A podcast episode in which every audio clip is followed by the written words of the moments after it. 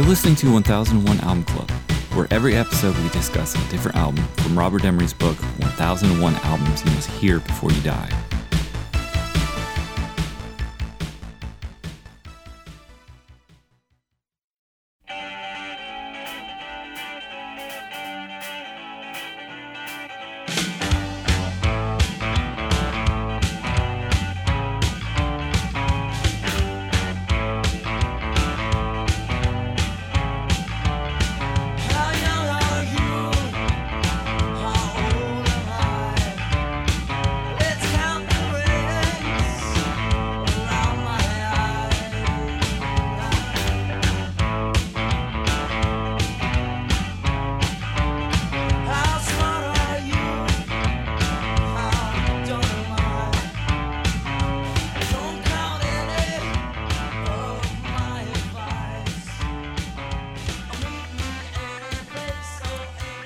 This episode, we'll be talking about the replacements. Let it be. In the room, I have Rob, Hi, guy. Anne, So excited. and on the line, I have Kyle. You all, everybody. Let It Be is the third studio album by the American rock band The Replacements. It was released on October 2nd, 1984 by Twin/Tone Records. The producer was Steve Fjelstad, uh, Peter Jesperson, and Paul Westerberg. And the genre is post punk, indie rock, alternative rock. I'm going to read from All Music Review, Stephen Thomas Erlewine.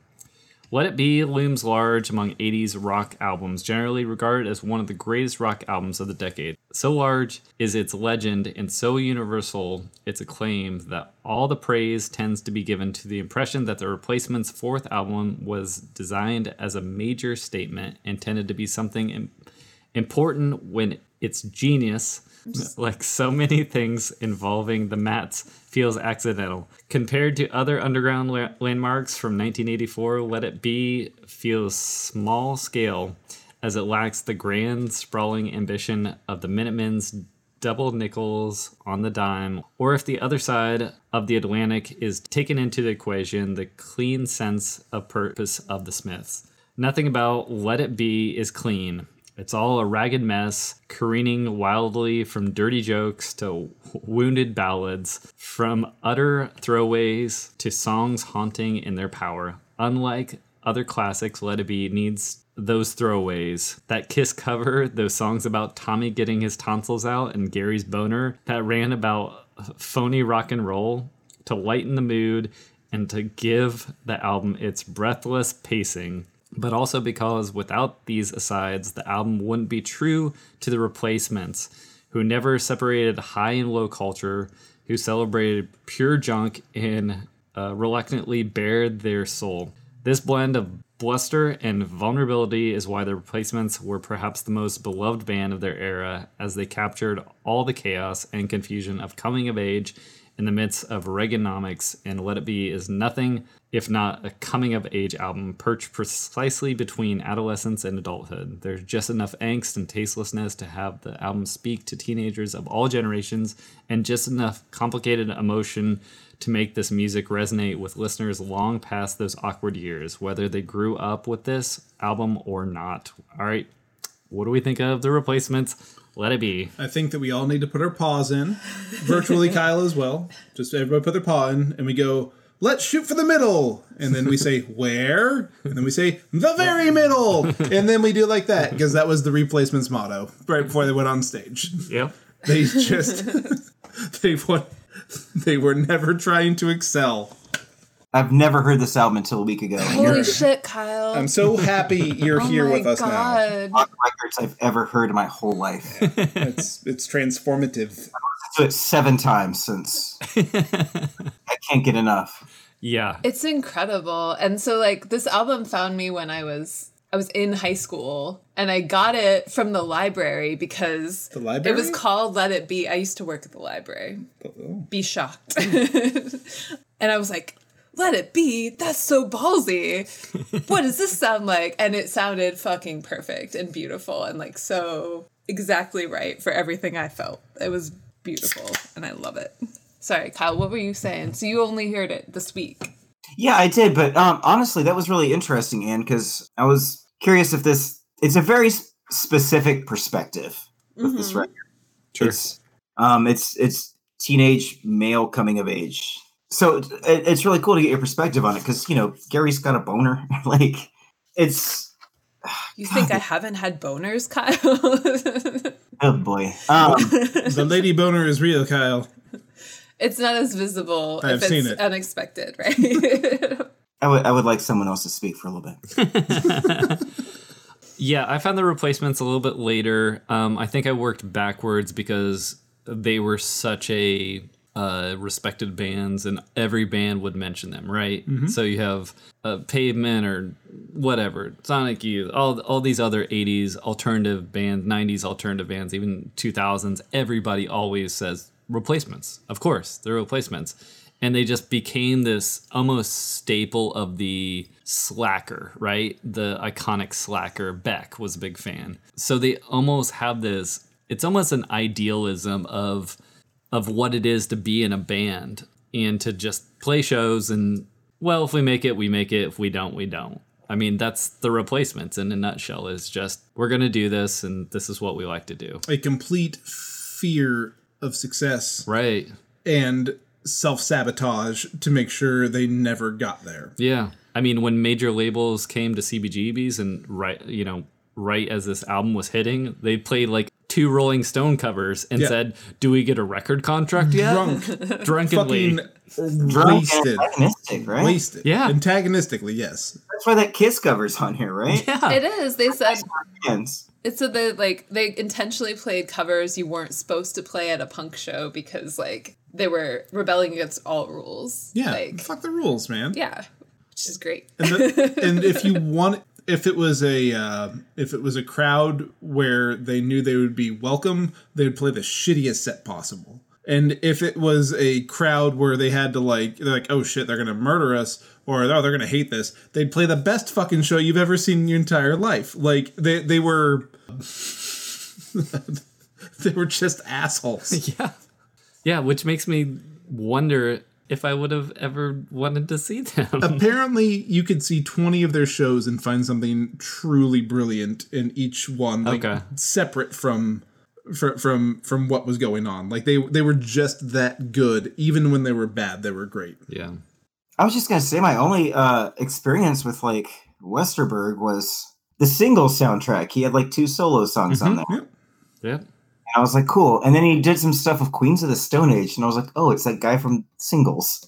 I did not know that he was- oh he'd love to hear that I would have uh, given a an, an earlier day in court. This Well, record is astonishing. Yeah.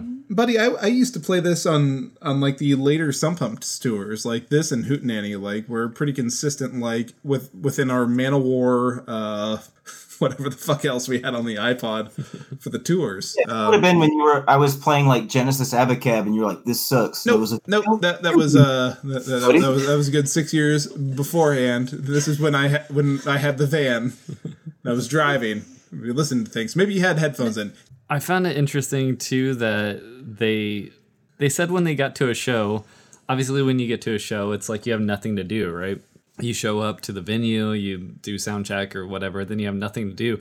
Uh, many bands will indulge themselves in many drinks. The replacements were definitely the band to do that. They said, yeah, we would go to the show, we'd get shit face, and then try to sober up to play. Yeah, That's uh, like that was their routine is they would just get blackout drunk and then just see how sober they got by the time they were to go on You were uh, just quoting the uh, the the line from the last song on Hootenanny. Yeah. First thing we do when we finally roll up, get shit faced drunk, try to sober up. yep yeah, uh, this album is new to me, but a lot of things clicked into place. That's so good. it's so good fucking androgynous in our Yeah. in our cans right now. This is such a beautiful little uh, piano ditty, and intentionally fucked up at the end because they can't ever just make a nice thing.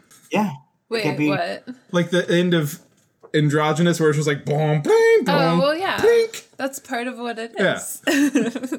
Like achingly beautiful song. I'm sorry, It's I love this record so much. yeah, I cry to this whole album all the time. it's so pretty. I don't know. I just love it. yeah I think I also like at that age, especially, I felt that there were rules about how I couldn't listen to like you know, How old were you? easy music. I like I was what, like 16 maybe? 17? So 95, 96? No, like 2000 something. I was born in I don't This know is how recorded, time works. yeah. I don't know how time works. I graduated from high school in 2003. All right, yeah. I was going the, the other direction where you're as old as me. My bad. It's okay. no, it's okay. It just like I feel like this album was like my secret permission to like something that was more nuanced and expressed emotion in a different way than I was like most of the music that I listened to at the time too. I mean, Westerberg is a fucking poet Yeah. mean- and makes you feel things with his voice. It's weird. He's a wonderful musician. Yeah, it's just beautiful. Yeah, you can tell like androgynous is just such an achingly beautiful raw song, and then they followed up with a kiss cover. Yeah. yeah. And a cover that absolutely elevates the source material. This Oh, a- it's much a better. Much better version. I did them back to Black back. Diamond. It's no contest. Like, Yeah. Even though I think G- Gene Simmons saw it one time and walked out. That's fine. That's on the but then they list. go from Black Diamond to Unsatisfied. And oh it's my like, god. Unsatisfied. One of the So good. one of the best like uh guys, I never heard that song before like a week ago. Oh my god. Are you just laying on the ground going, why? why?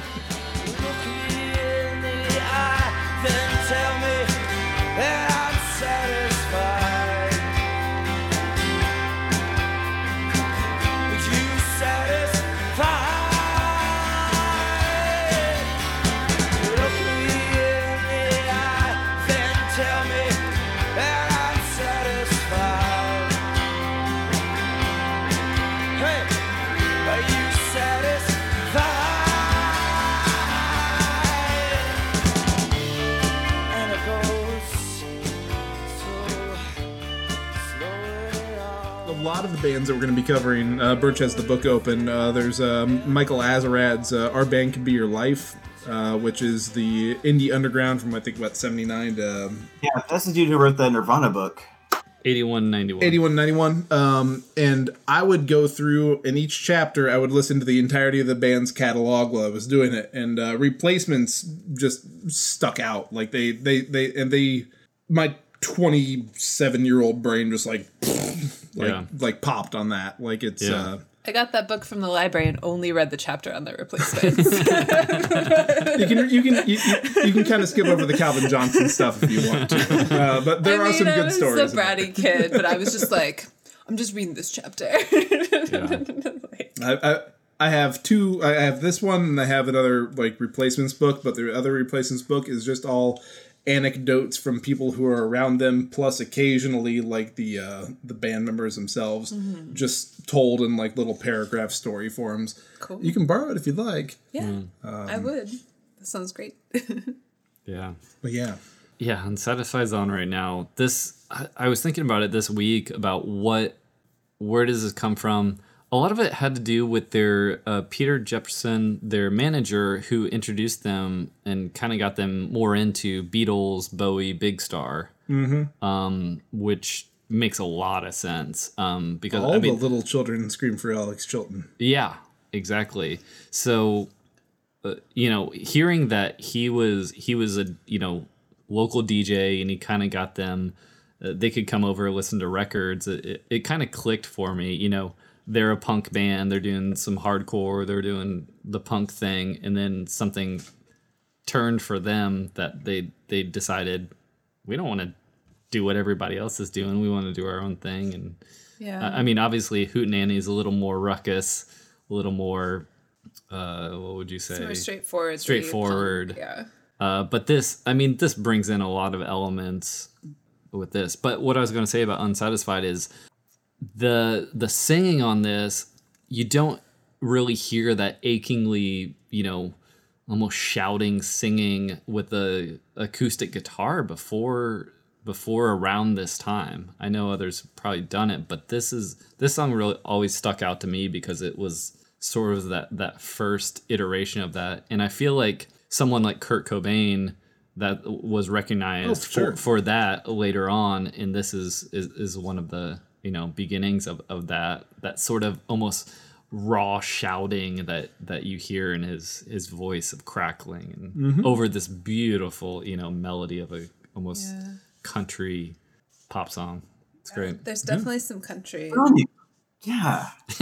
Kyle can't get over it. It's one of the most earnest, like depressed, angst, like songs ever It's ever so recorded. It's a hundred times more like punk than Of course, yeah. so many other of the like quote unquote punk songs. It's, just- actual nihilism, or like so it's, it's past crazy. nihilism. That's why it's post punk, right? yeah. Yeah, it's But- raw, it's real. It's about real stuff. Like, Yeah, It's Midwest to its fucking core. Mm-hmm. Like it's pretty midwestern. th- yeah. this is this. Th- I don't know if this could exist on like either one of the coasts. Like th- this is a this is a homebrew.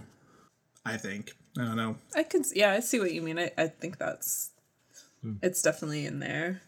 I mean, you can you can tell that Paul Westerberg's kind of guarded. You know, this is super raw, but like I said, they sequence like these two super raw songs. You know, with a Kiss cover between them just to piss off the punks. You know, it's like I don't know, like. This album hit me like a ton of bricks. Yeah. Yeah, it's true. It's like when they're when they're not talking about someone who has in the band who has a boner, he's literally burying his soul. yeah, It's like you you don't get the uh, the let's just write a song because you know like it's it's it's either a goof or it's like the darkness. Yeah. It's so crazy to have like not an in between. the contrast is really striking, and Yeah. it helps like convey how like deeply felt the emotional songs are better, right? Yeah. because you're saying you're speaking that into this context where that's not necessarily accepted or as common, right? Right. Like, it's really great. I did think of you, Birch, because you don't like coming of age stuff. That's true. I didn't No. even think about that. That's not true.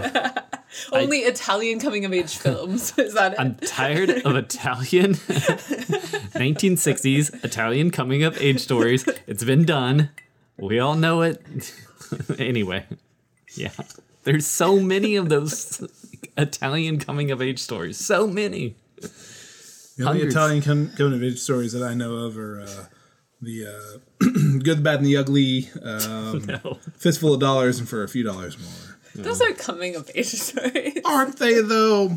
Anyways, we're, we're listening to a senior video right now. Um, this gives me a lot of uh, like kind of surfy man or Astroman feels Oh, yeah. to it. Yeah. It's a little surf. Oh, this is one that has like the two and a half minute intro before he just starts going crazy about MTV. Yeah. Senior It video. is. For a second, I was like, this has words, right? Like, I was like, is there an interlude that I like didn't. Not that many though. Yeah. Senior video. We don't want to mm-hmm. know. Phony rock and roll. Well, there's a word Senior for video. that. I learned recently on like WXOX, like there's a song and then there's like a response to the song. Like that's like a tradition in like old rock and roll. Oh. I can't remember what I wish Jackson was here. like Oh.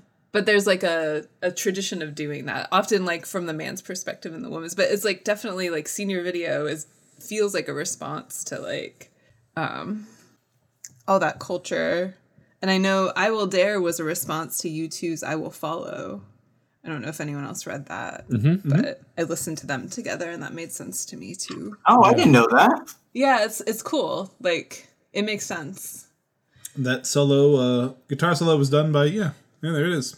Guitar solo by Peter Buck. right Can I read you a uh, a fun uh, excerpt from Steve Albini about this record? yes Yeah. Cool. This is a sad, pathetic end to a long downhill slide. Full stop. The replacements are a little more than four guys trying to be their press releases, what their press releases said they were. Uh, self-consciously gut wrenching in its driving uh, sensitivity and pathos. This record is irretrievably lost in the uh, maudlin cabaret of Westerberg's folk music blatherings. The jokes aren't jokes, they're copies of jokes pulled off for effect. I hate it. Except I Will Dare, which for some reason rings truer than the rest of this. I used to love these guys, now I hate this guy. What the shit is happening? Calm down dude jesus to be fair, I mean, Steve Albini has a lot of opinions. I mean, He- he- yeah. he's an opinionated individual. Uh, Kyle, if you go back through their catalog, uh, from uh, Sorry Ma to Stink to Hootenanny, this is a departure. This is a That's solid, read. Yeah. solid line in line in the sand departure. Um, like I said before, I'm more of a hootenanny uh, practitioner. I love this fucking record. I love Tim. I, I celebrate the whole catalog. Um, Yeah, but Westerberg said this was the first album that they arranged, which I think is like kind of the perfect Mm-hmm. encapsulation of it, right? I knew Westerberg from a few things, but looking at his Wikipedia page, like he's been a busy boy. There's a lot of stuff on there. Yeah. they made A lot of interesting things. anybody else see these guys? No. No, have you? Yeah, they uh they played louder than life. I was working the taco truck and I, I jumped ship to go uh go see them. Um, the drummer was Josh Freese. Uh, Of course, was- yeah. yeah. Tom, Tommy Stinson, uh, Paul Westerberg, uh, Billie uh, Joe from uh, Green Day was the other guitarist. um, and it was it was fucking amazing. It was a train wreck. It was wonderful seeing Josh Freese uh, or Josh Freese uh, like face on a large screen while Westerberg's going off from where he should be and watching the drummer kind of panic and try to figure out where things are supposed to land because they were they were still just a fucking sloppy mess. I mean, sometimes sometimes not, uh, but it was it was incredible. I would 100% say go see whatever version of this band still exists. Yeah, like, I, I can. waited. I knew they were coming, and I was like, "Do I want to pay?" And then it just be like really, really Just bad, gotta- and be so sad about it. Just and gotta jump like, on that taco truck. I yeah, I guess I should have done that. I didn't even think about it. gotta, gotta put your couple hours in on that truck. Go see some. I saw him. I saw them and Dwight Yoakam on the uh, the same day. Pretty all right. Yeah, Miles. Miles. Yeah, Dwight Yoakam still uh, closes with uh, Suspicious Minds. Interesting. Yeah. Uh, anybody want to talk about Pappy the Clown? Um, I would love you to. I have. I would love you two if they were any good. I would love you, Birch, to talk about Pappy the Clown. So uh, apparently, I mean, they, I mean, the replacements again adopted a loser persona to insulate themselves against failure. That's what they did. They classic Shoot, shoot for the middle, man. shoot for the middle. Uh, but apparently, you know, people took that in different directions, right? So Paul Westerberg, drunk, Bob, mean drunk, A real bad drunk. bad drunk. Um, so Chris, who's the drummer, Chris Mars, he decides to create a persona called Pappy the Clown, where he would just wander off and dress up like a clown and then show up to play the shows as a clown. What the hell are you talking about? Hammered. Hammered. Fucking shit this can real? wasted. Yes. This sounds like something James would do. Yeah. yeah. Honestly. that's one of the things I like about James. And he would just pretend to be a clown who was playing a that show. That was his way of dealing with it. that was his with way with dealing with it. Yeah. So everybody just had their own way of fighting each other in the band. I mean, yeah, it didn't sound like the most loving environment, No, no, they were. but Uh, 16 Blue though was written by Westerberg for Tommy Stinson. Mm. This, this is a this is a song about Tommy's dealing with being.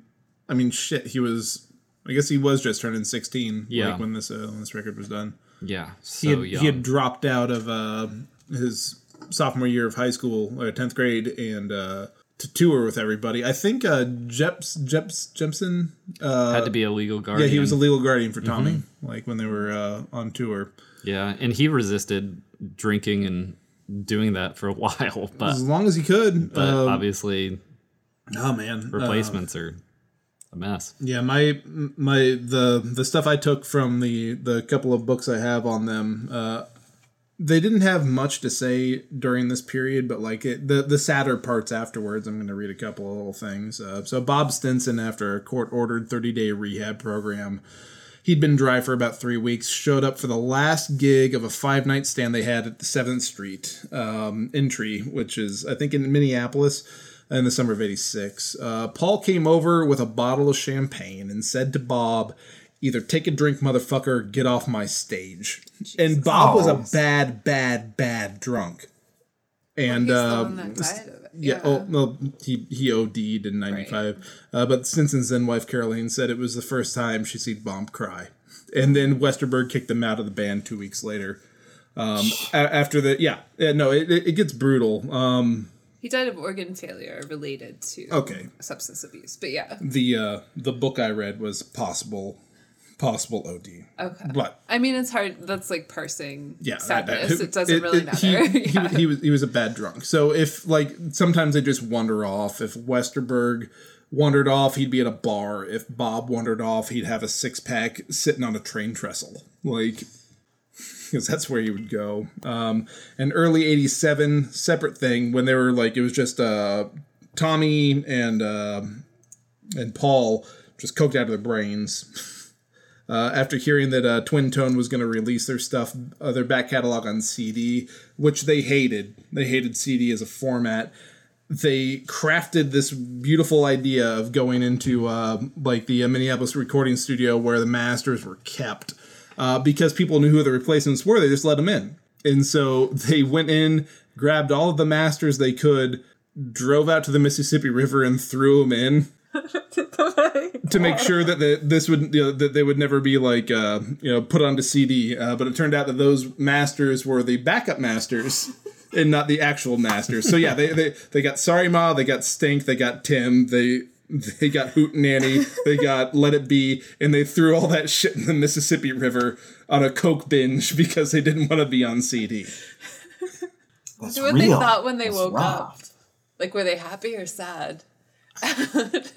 like I can't I can't Maybe tell both. from any of the interviews because the way that Bob Westerberg like like the not either a persona or non persona that he has, like the way that he puts forward like earnestness, like it seems like they just don't give a shit. Yeah. Yeah. They would have been happy if nothing had ever happened for them, or they would have been happy if it did, but they made sure that it wouldn't.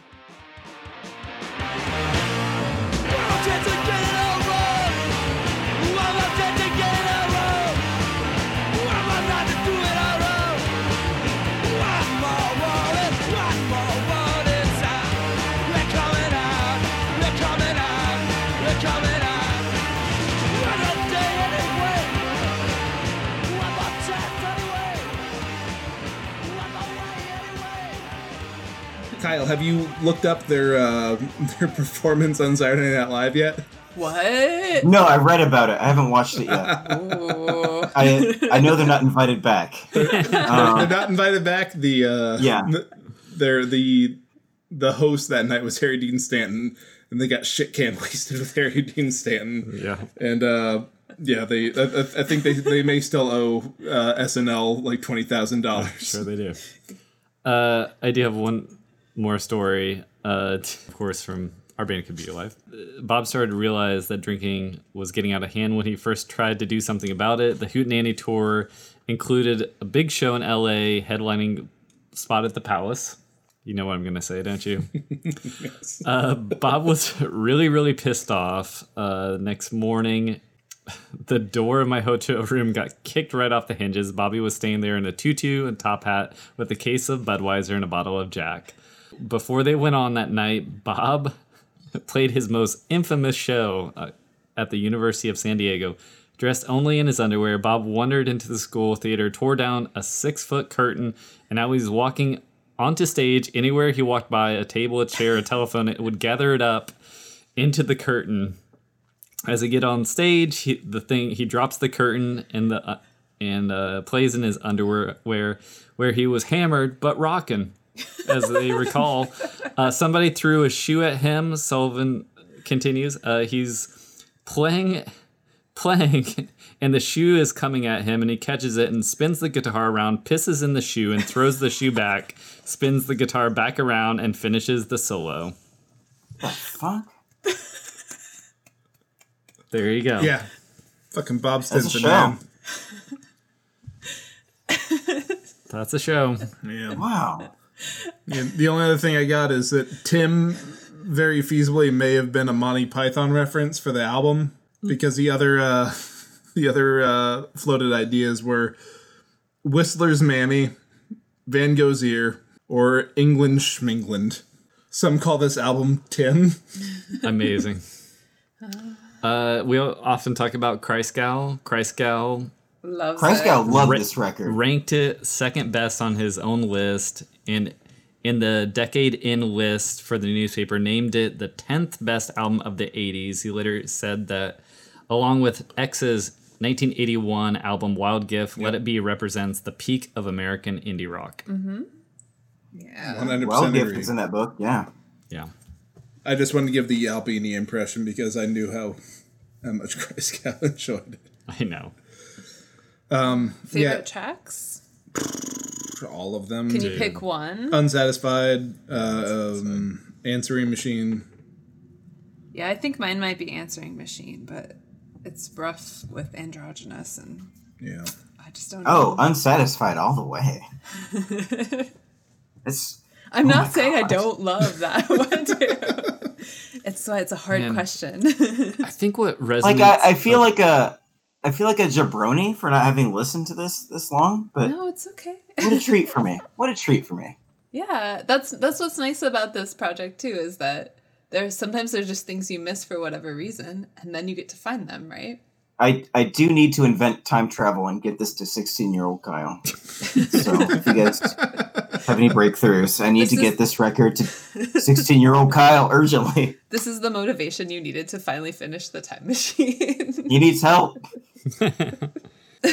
I do always find it really interesting with the replacements for songs like Favorite Thing and We're Coming Out, how they you think the song's going one way and at the end he just like hits you with a beautiful melody. Yep. It, it's like Yeah. every time it gets me. I'm like and it's almost like you when you're re-listening to it every time you're like, "Oh, I thought this was this song." And you're like, "No, it's not." Oh wait, it totally is. like it something about it just kind of fools you because you're thinking, There's a lot of complexity to what's Yeah. pulled in, which is different from the previous ones, and I think what I like love about it too. Yeah. Like it just has so many different things going on. Oh, we got their cover of 20th Century Boy in our, Yeah. in our cans Yeah, here. little T Rex. yeah. Uh so good. Yeah, it's simply one of the best. Sounds like we're all on the positive Yeah. I think so. For the So record. Hootenanny's pretty good too. That's what I'm Oh, hearing. yes. It's my favorite, but other people It's will more say punk, right? It's before this, right? It's, yeah, It is. it's a li- li- li- little more on the punk side. Um, if you like this one, you're gonna fucking love Tim. Yeah, you're, you're, Tim. you're gonna Yeah. kick yourself in the ass and be like, "I need the time machine again." Six yeah, Tim was auto playing after, after this Um, one. it kind of falls off with uh, "Pleased to Meet Pleased to Me" Meet You, and yeah. The the one that came after it. But yeah, I mean, uh, the stuff that Bob was on stops at Tim, and then uh, okay. moves his way back. But yeah, it's uh, the the the catalog is worth the uh, is worth the investment. It's just fucking great. Yeah. Yeah, I just want to say thanks, guys, for letting me do this podcast because this album, I'm so This album. that you got to have it now, though. Like, yeah, man. That's yeah, so no, that's what I'm saying. Like, Yeah. What if I died and never heard this album? I'd be such a jerk. Sounds great. Never listen to Let It Be by the Replacements. That's right. That's on your It'd be on my tombstone. headstone, yeah. Everyone laughing at your tombstone every time they walk past it. Well, that's just a tombstone pizza that we make for ourselves. Make that, put that in fake pepperoni across it. But it needs to, it needs to say like never listen to Let It Be. No, not the Beatles, the replacements, you the idiot. It's actually two tombstone pizzas going in at the same time. Oh, what a sweet move. Awesome. Beautiful. Uh, Paul Westerberg thought "I Will Dare" was the best song he ever wrote. Yeah. I mean, I, I, I like everything about that song. It's I- wonderful. I, like the jaunty mandolin. yeah. It's quite good. It's Yeah. quite good. You know a song from Tim. I know you do. Bastards of Young. Yeah, I know that song. young. Yeah. I like the anti-music video they shot for it. That's every music video they ever did. They don't appear in any of them. It might be Paul's foot and a cigarette, but yeah, that, that, that's the only song I, I really knew by the Replacements. no, Was that bastard song? it's a great Yeah. one. It's good. All right, next time we'll be talking about the Style Council, Café Bleu. I think so.